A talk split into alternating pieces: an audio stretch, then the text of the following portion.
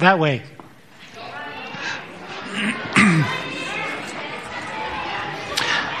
Lauren, come on up.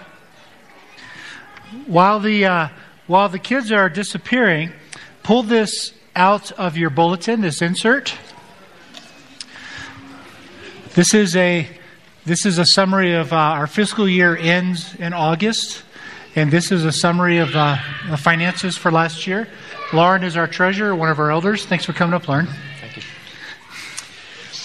If you'll note on the insert, um, there's some information about our general fund finances, our benevolence fund, and the food bank.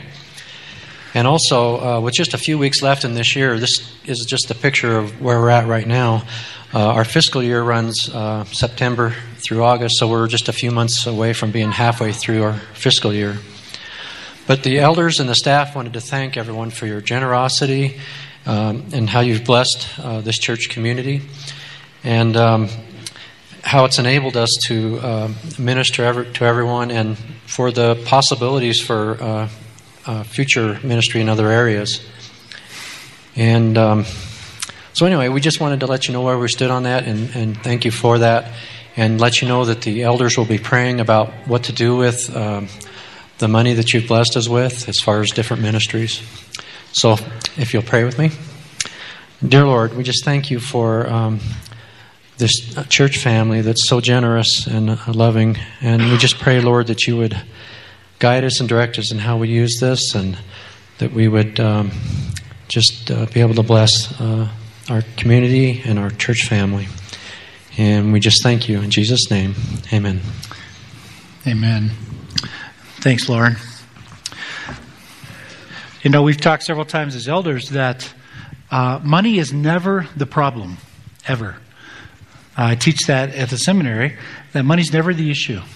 If we don't have enough money, or if we have too much money, it's revealing something. And the job of the elders is to figure out what that is. Uh, but money's never the issue. And so we feel very blessed by you as a congregation. Thank you for that. On the back of the bulletin, a couple of things to bring to your attention that you need to pay attention to as we get closer to Christmas Eve, which is coming up. First of all, you'll see that Christmas Eve services, there are two of them, four and six. 4 and 6 p.m. Okay? They're full. They're always full. And there's always room for more. So invite your friends. You can stand along the walls while your friends sit down. How's that? the second thing is you'll notice in the green box that we still need, I think, six more ushers. When we have Christmas Eve services, here's what it looks like for those of you that have not been here. This room is completely full, 100% across in the commons that's all opened up. That room is completely full. And the narthex out here is full as well. And depending on the year, sometimes we have people standing. And so it takes quite a few people to do things like serve communion and all that. We don't serve communion the way we do here. It would be a complete zoo if we did that. So we pass communion on Sunday evenings. So if you've never ushered, uh, we could use your help.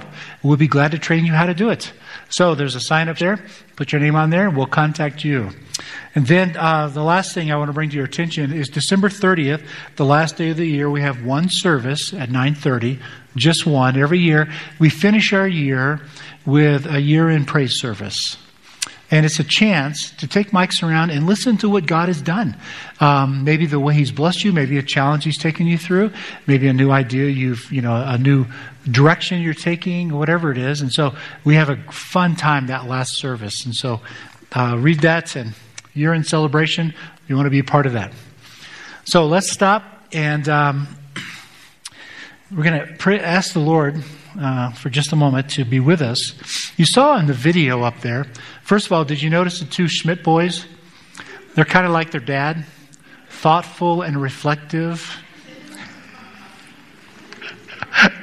uh, they're pretty fun. But did you notice how they range on the spectrum of it's cold and touchy to it feels great, right? It's inside. Do you notice that? And so last week, last week somebody said, I was waiting all week to hear how you're going to preach the sermon. And I said, Me too. so that happened this week as well.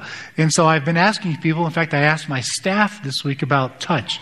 What does Christmas feel like? Half the staff went towards the senses, and the other half went toward the emotions and the feelings. And it gives you some insight into what the Bible does. The fact that we naturally move back and forth, and those kids, without asking, just they nailed it, didn't they? Sometimes it feels cold and fun and tasty and all that, and other times it feels warm inside and good. And so Judy Deal came up to me in the first service, before the first service, and gave me a hug and said, "This is what Christmas feels like." And so for, I didn't get to all of you, but I started hugging everybody. This is what Christmas feels like, and uh, that's that's that's what Christmas is all about. So let's stop and let's pray and invite the Lord to laugh at us. I think He thinks this is funny. Father, we delight in serving you and doing our very best to make sense of, of some of these passages which are complicated. We just love it. And we do think that you sit up there and smile at us. We learned last week that we are a fragrant aroma to you. And so we know that you just enjoy us.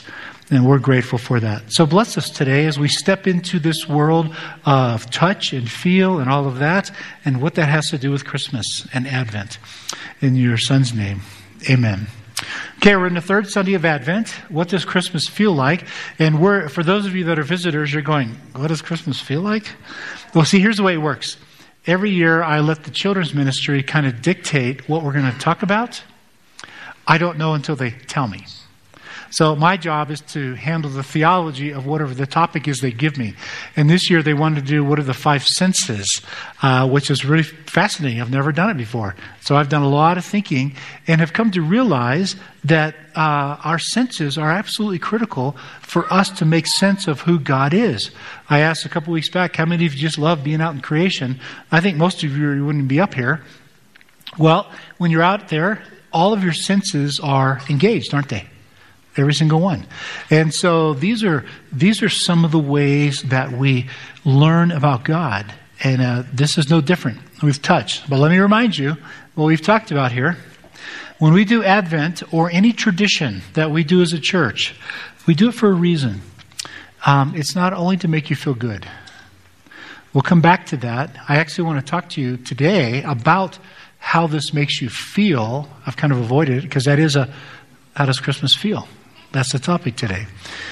A, tr- a, a tradition done well, no matter what it is in a church, if it's done well, it brings Christ into our world in a very real way. The old King James uses the imagery of we see through a dark glass, glass darkly or dimly. The newer translations say we're looking in a mirror. We're looking at a reflection, try to make sense. One day we will see directly. And so when we do a tradition well, just we just for a brief moment that dark glass becomes clear and the holy comes into our world. Christ appears to us. We get just a glimpse, but it's a good one. A tradition done poorly shields us from the truth and doesn't help us to see the reality of what we're doing. And so the reason why we do these traditions is because we want to generate a true sense of hope. Uh, we should be longing for the return of the Lord. Advent, the appearing of Christ. We should long for that. The first century world, it was fairly easy for them to long for that because life was not very good. They were oppressed by the Romans. Most of them were poor. They really had to work hard to survive, and they longed for the Lord to come back and rescue them. Um, second Advent, we long for the Lord to come back. It's a little more of a challenge for us, isn't it? Because life isn't as bad for us. Not as bad as many other Christians in the world. Life's pretty good. We have our challenges, we have things going on, but it's, it's a little more difficult for us to really picture the Lord coming back and long for that. And that's what Advent is all about, is helping us to cultivate that sense of, come Lord Jesus, we want you to come back. We look forward to it. We want you here with us. But touch, in the meantime, helps us to enjoy Christ in today's world. Uh, you're going to be surprised, I think, how that happens. When we go back into the Old Testament and we begin to look at the concept of touch, it's a very important sense. Very important. I'm going to read to you some of these verses right out of the Old Testament. The first thing that touch does is it serves as a protection against uncleanness. Uncleanness. Now, listen to these verses. These are very strange to our ears, very foreign to our world. This is out of Leviticus 5.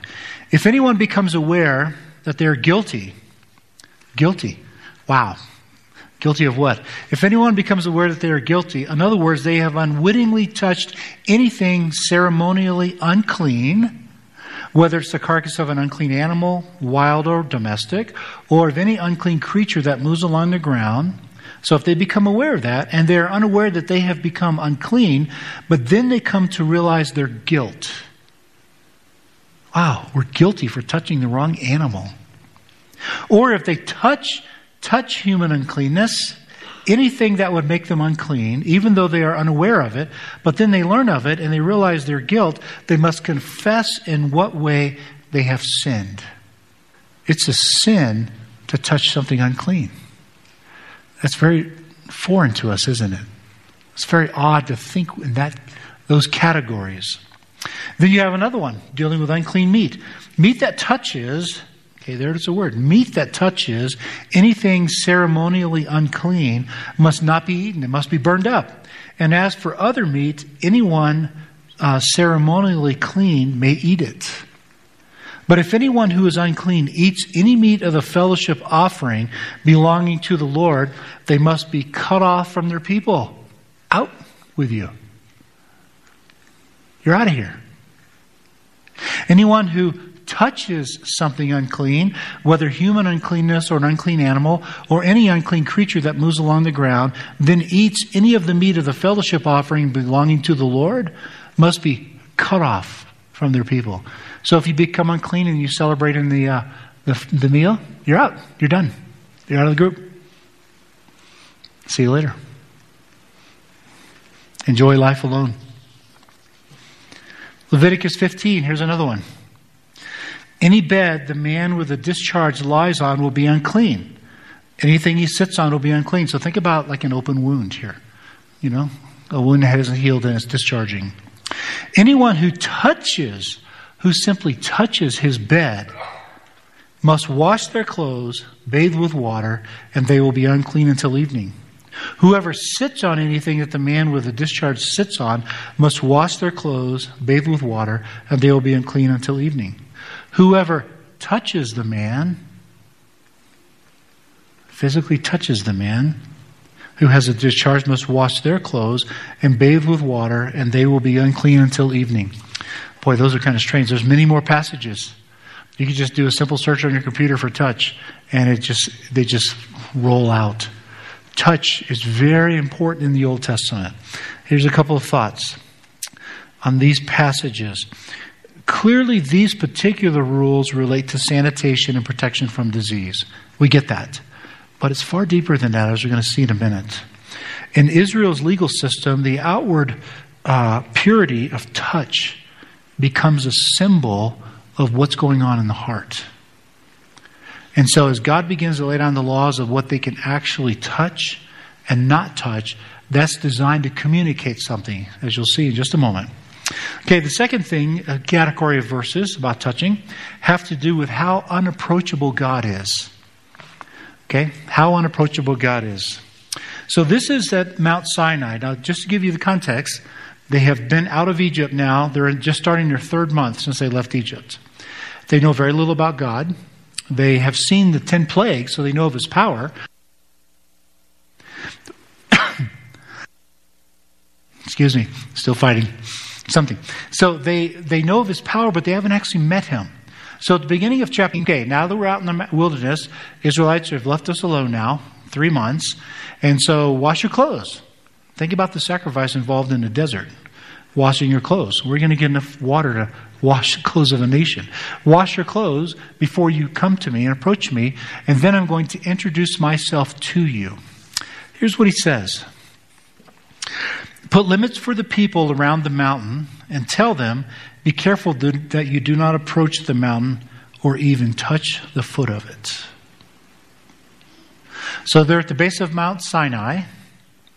They're just getting ready to meet God, and somehow they drew a line and said, This is the foot of the mountain, don't touch it. Don't touch the mountain. Listen to what happens. Whoever touches the mountain will be put to death.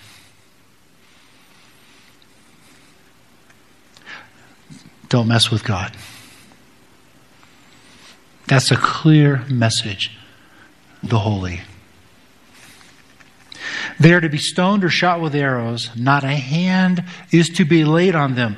No person or animal shall be permitted to live that touches the mountain. That's pretty harsh, isn't it?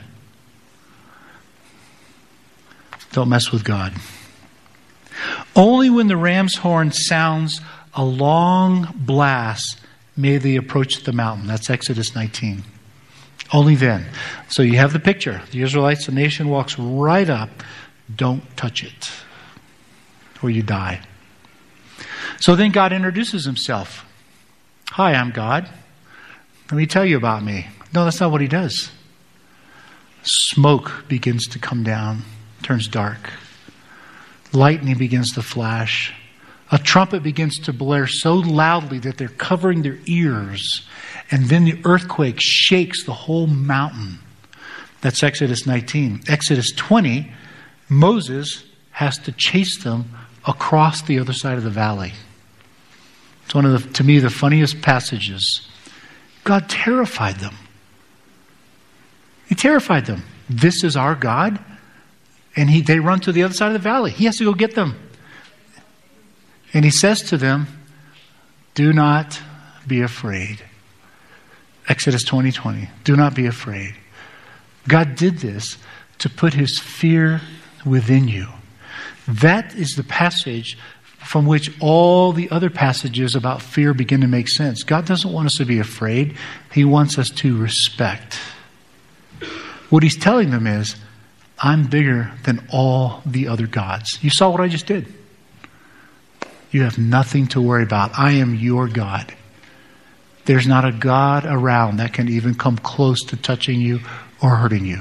Therefore, I did that to put that deep respect inside of me, inside of you. Don't mess with God. Then you have a famous passage, second six. David is bringing the Ark of the Covenant back to Jerusalem. He's now the king. Uh, Saul's out of the picture, and he picks up the Ark of the Covenant, and he didn't bother to stop and read the rules. There are very specific rules on how to treat the ark. You see, the ark was God's footstool. It goes into the Holy of Holies. It is a holy object, and that's God's footstool. That's how it's pictured, it's how it's described. The God of the universe, this, the, the cosmos is his temple. That's how the psalmist presents it. And this Ark of the Covenant is his footstool where he rests to administer all the love and justice of the world. It had very specific rules of how to transport it, touch it, who could handle it, who couldn't, how you did it, how you did not do it. And David didn't bother to read the rules. He just loads it up on a cart and starts pulling it. When they came to the threshing floor of Nacon, Uzzah, one of the men, reached out and took hold of the ark of God because the oxen stumbled. The Lord's anger burdened against Uzzah because of his irreverent act and God struck him down and he died. 2 Samuel 6. Don't mess with God. This is touching. He just touched the ark to stabilize it. Touch the mountain and you die. That's the message. You see, what God is communicating is I'm God and you are not. You don't get your way. It's that simple. It's that simple. I'm God. It's powerful, isn't it? It's powerful. There's a third grouping of passages, though, that have to talk about. Uh, if the first group talks about avoiding the unclean, the set, this group talks about uh, touching the holy. What happens when you approach what is holy? So this one's regarding the altar. Exodus 29. Purify the altar by making atonement for it and atone it, uh, anoint it to consecrate it. Set it apart, make it holy, in other words. For seven days, make atonement for the altar and consecrate it. Then the altar will be most holy, and whoever touches the altar will become holy. Wow.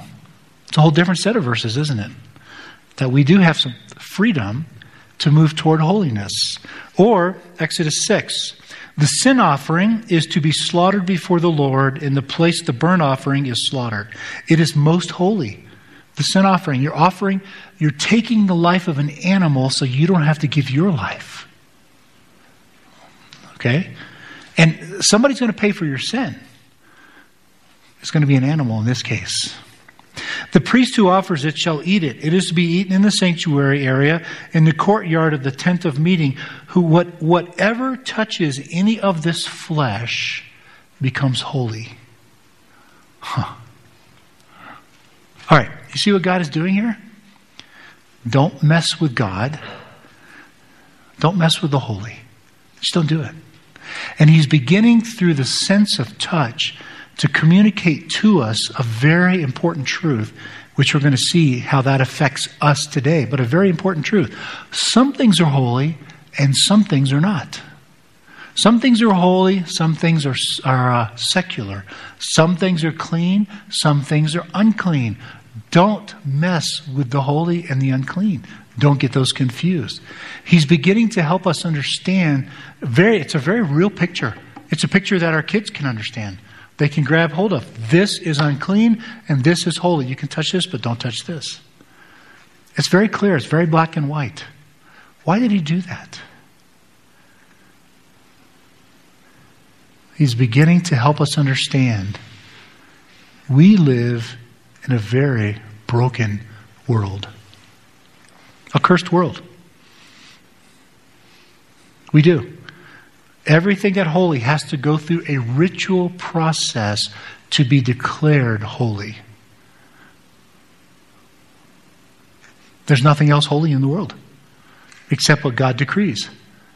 That's why when Moses walks over to the burning bush, hmm, God said, Take off your sandals. What are you doing? You're standing on holy ground. What's the difference between this dirt and that dirt? Moses quickly takes off his sandals God declared that was holy. God is the one that gets to choose. We don't. That's the goodness and the greatness and the power of being God. He is God and we are not. Amazing, isn't it? Okay, summary of, let me give you some thoughts on these Old Testament passages. the overriding purpose of the law in the Old Testament is not about physical purity as much as it is about purity of the heart. And he begins to teach this lesson through objects the very way we teach our children. That's how he begins to help understand it. We learn that God communicates to us in very concrete ways, and we learn that these senses, in this case touching, becomes very important. Very important to God. But it's not only about the touching, it's about what happens to us when we do that. We learn that God sees human sin as so serious that people are tangibly marked by it. You become unclean, you touch this guy with a wound, open wound, you know, you're not doing anything till evening. You're done. You touch anything unclean, you're, you're done. You violate the rules of, touch, of approaching God is more than being unclean. You're dead. And so he uses these senses to begin to teach us lessons. Through the sense of touch, God is teaching us the difference between the holy and the secular, the clean and the unclean. That becomes very important. Okay, now given the background of this law, is there a more shocking reversal we find than what happens in the incarnation in Jesus? Are we allowed to approach God? Certainly not touch Him. Are we? And yet, Mary knew who He was, and she is expected to touch God. It's her child, her baby. I'm going to read to you a story. Some of you have heard it before. I want you to think about all five of the senses as I read this to you. The noise and the bustle began earlier than usual in the village. As night gave way to dawn, people were already on the streets. Vendors were positioning themselves on the corners of the most heavily traveled avenues. Store owners were unlocking the doors of their shops. Children were awakened by the excited barking of the street dogs and the complaints of donkeys pulling carts. The owner of the inn had awakened earlier than most in the town. After all, the inn was full, all the beds were taken. Every available mat or blanket had been put to use. Soon all the customers would be stirring and there would be a lot of work to do. One's imagination is kindled thinking about the conversation of the innkeeper and his family at the breakfast table. Did anyone mention the arrival of a young couple the night before? Did anyone ask about the welfare of the young pregnant woman? Did anyone comment on the pregnancy of the girl or the donkey? Maybe. Perhaps someone raised the subject, but at best it was raised, not discussed. There was nothing that novel about them. They were possibly one of several families turned away that night. Besides, who had time to talk about them when there was so much excitement in the air? Augustus did the economy of Bethlehem a favor when he decreed that a census should be taken. Who could remember when such commerce had hit the village? No, it is doubtful that anyone mentioned the couple's arrival or wondered about the connection of the girl. They're too busy. the day was upon them, the day's bread had to be made. The morning's chores had to be done. There was too much to do to imagine that the impossible had actually occurred. God had entered the world as a baby. Yet, were someone to chance upon the sheep stable on the outskirts of Bethlehem that morning, what a peculiar scene they would behold. I mean, the stable stinks like all stables do. The stench of urine, dung, sheep reeks pungently in the air. The ground is hard. The hay is scarce. Cobwebs cling to the ceiling. The mouse scurries across the dirt. A more lowly place of birth could not exist. Off to one side sit a group of shepherds. They sit silently on the floor, perhaps perplexed, perhaps in awe, no doubt in amazement. Their night watch had been interrupted by an explosion of light from heaven and a symphony of angels. You see, God goes to those who have time to hear Him. To those who have time to hear Him. So on this cloudless night, He went to simple shepherds. Near the young mother sits the weary father. If anyone is dozing, he is. He can't remember the last time he sat down. And now that the excitement has subsided a bit, now that Mary and the baby are comfortable, he leans against the wall of the stable and feels his eyes grow heavy. he still hasn't figured it all out. The mystery of the event puzzles him, but he hasn't the energy to wrestle with the question. What's important is that the baby is fine and Mary is uh, safe. As sleep comes, he remembers the name the angel told him to use Jesus. We'll call him Jesus. Wide awake is Mary. My, how long, young she looks. Her head rests on the soft leather of Joseph's saddle.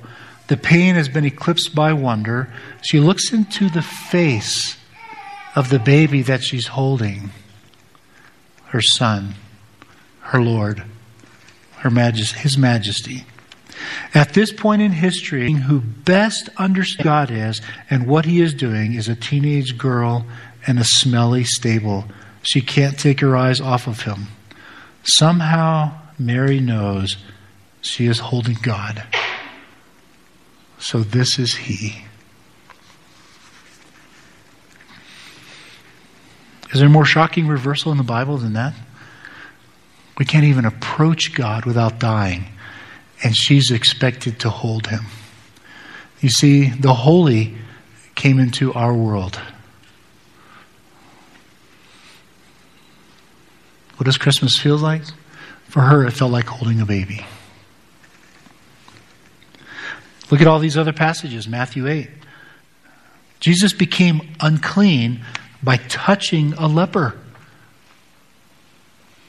and healing him. Matthew 9, Jesus became unclean by touching a blind man and healing him. Luke 22, he becomes unclean by touching the ear of the Roman servant to the high priest when Peter cut off his ear. Jesus didn't mind becoming unclean. The holy has come into our world. It's an amazing story. No other religion has this story. None. So, what does all this mean? What do we do with this? This certainly raises questions about the true nature of holiness, which means God with us. Emmanuel, God with us, The holy has come into our world, an unclean world where we live. And what does that mean? Well, God used touch more than any other sense to help us understand the nature of holiness, the things that we handle, the people that we touch. We learn as humans to avoid painful touches, right? And to move toward pleasant touches. Well, holiness is the same way. As we move toward either unclean or holy things that happen in our world. The prophets, by the way, use very graphic language to uh, communicate Israel's touching, if you will, moving into the unclean world with pleasure. So Isaiah, Jeremiah, Ezekiel, they have pictures that say the priests are walking down the street with the blood dripping off their robes where they've taken advantage of people. Talk about graphic. It is possible to love the unclean. In fact, isn't that Satan's big distraction? To get us to love the unclean? But with Jesus, we learn something very new. Holiness, while it is designed to protect us, has a more significant meaning. You see, as holy people, we are to live in an unholy world. We're not to avoid it. We're to live in the midst of it. But here's the difference the uncleanness is not to taint us, we are to make it clean. That's what God did with us. The holy came into an unholy world, a fallen, broken, cursed world, to bring about a sense of holiness and cleanness. That's what we are to do. And I'm attributing this to Jude. Sorry, Jude, you're going to hate this. He said it this way Oh, you mean we are to touch others and clean them up? Exactly. That's what it means. Hebrews 10 You have been declared holy by the will of God once for all time. We are a holy people that lives in the midst of a very broken world. And we are to do what Jesus does. We are to clean it up. We are to bring holiness to the unholiness and to transform it and redeem it so that it becomes good and right. That's what renewal is all about. If anyone is in Christ, they are part of the new creation. That's what it's all about. So, this is the message of Christ. But he goes a little bit further. He invites us to come toward him now and touch him. What we weren't allowed to do in the Old Testament. 1 John chapter 1, the disciples touched Jesus.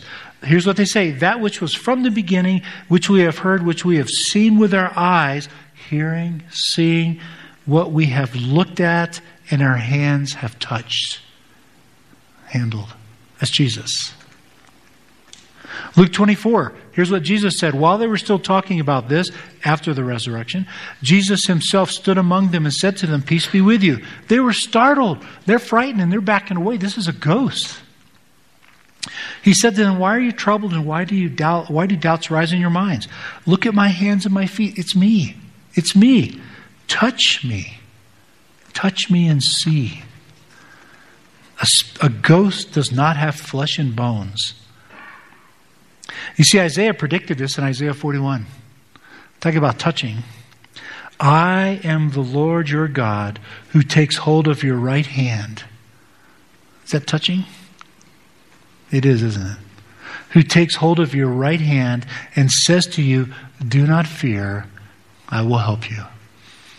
This is why we long for the return of Christ, so that we can feel his hug, his embrace, we can hold his hand. This is why we long for that return. Okay, one more thought. We'll finish with this. As Protestants, it's typical for us, as American Western Protestants, to shy away from anything warm and fuzzy. Right? You know, the word for the Holy Spirit is the word pneuma, which is also the same word for wind, breath,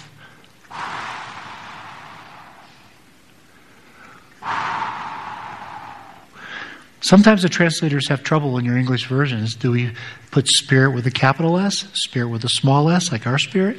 Is it wind? Is it breath? It's all the same word. Wind is the one force in nature that requires touch more than any other. Oh, you can hear the effects, but it's the effects of it. You can see the effects, but it's touch that allows you to experience it. You feel the breeze, right? Or the stiff wind. So when Paul says in Romans 8, his spirit testifies to our spirit that we are children of God. How does he do that? How does he do that?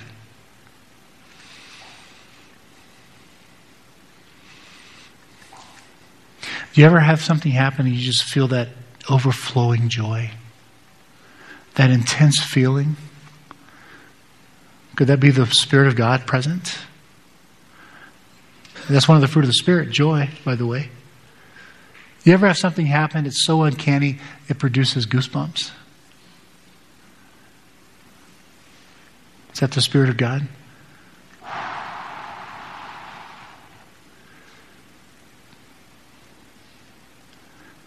It requires a sense of touch to enjoy the wind, doesn't it?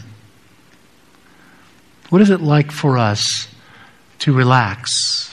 I like what he said in the story. God comes to those who have time for him.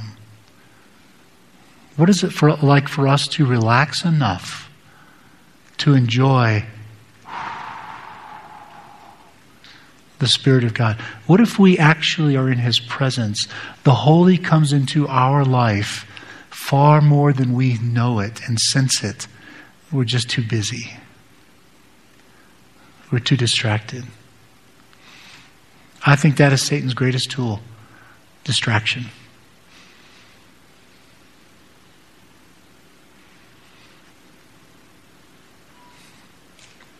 What if the Lord is with us right now?